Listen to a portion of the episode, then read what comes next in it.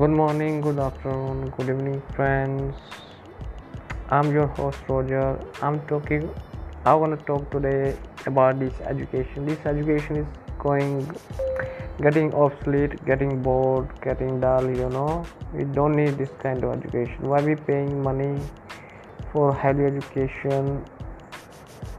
It is time to parents, college guys we have to change this education. We don't need this education. This is a burden. This is a punishment for us a punishment for children.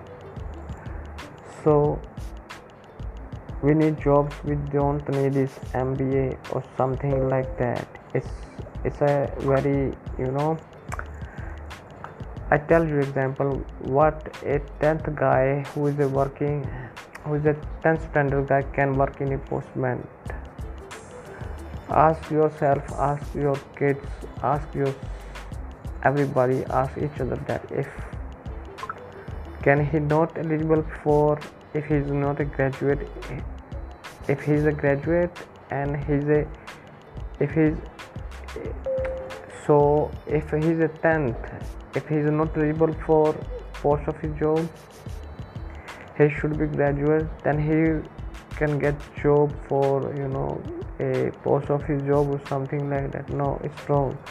He, he's eligible for a post office job if he's a 10th standard okay? I mean this is a ridiculous education system. I have to change it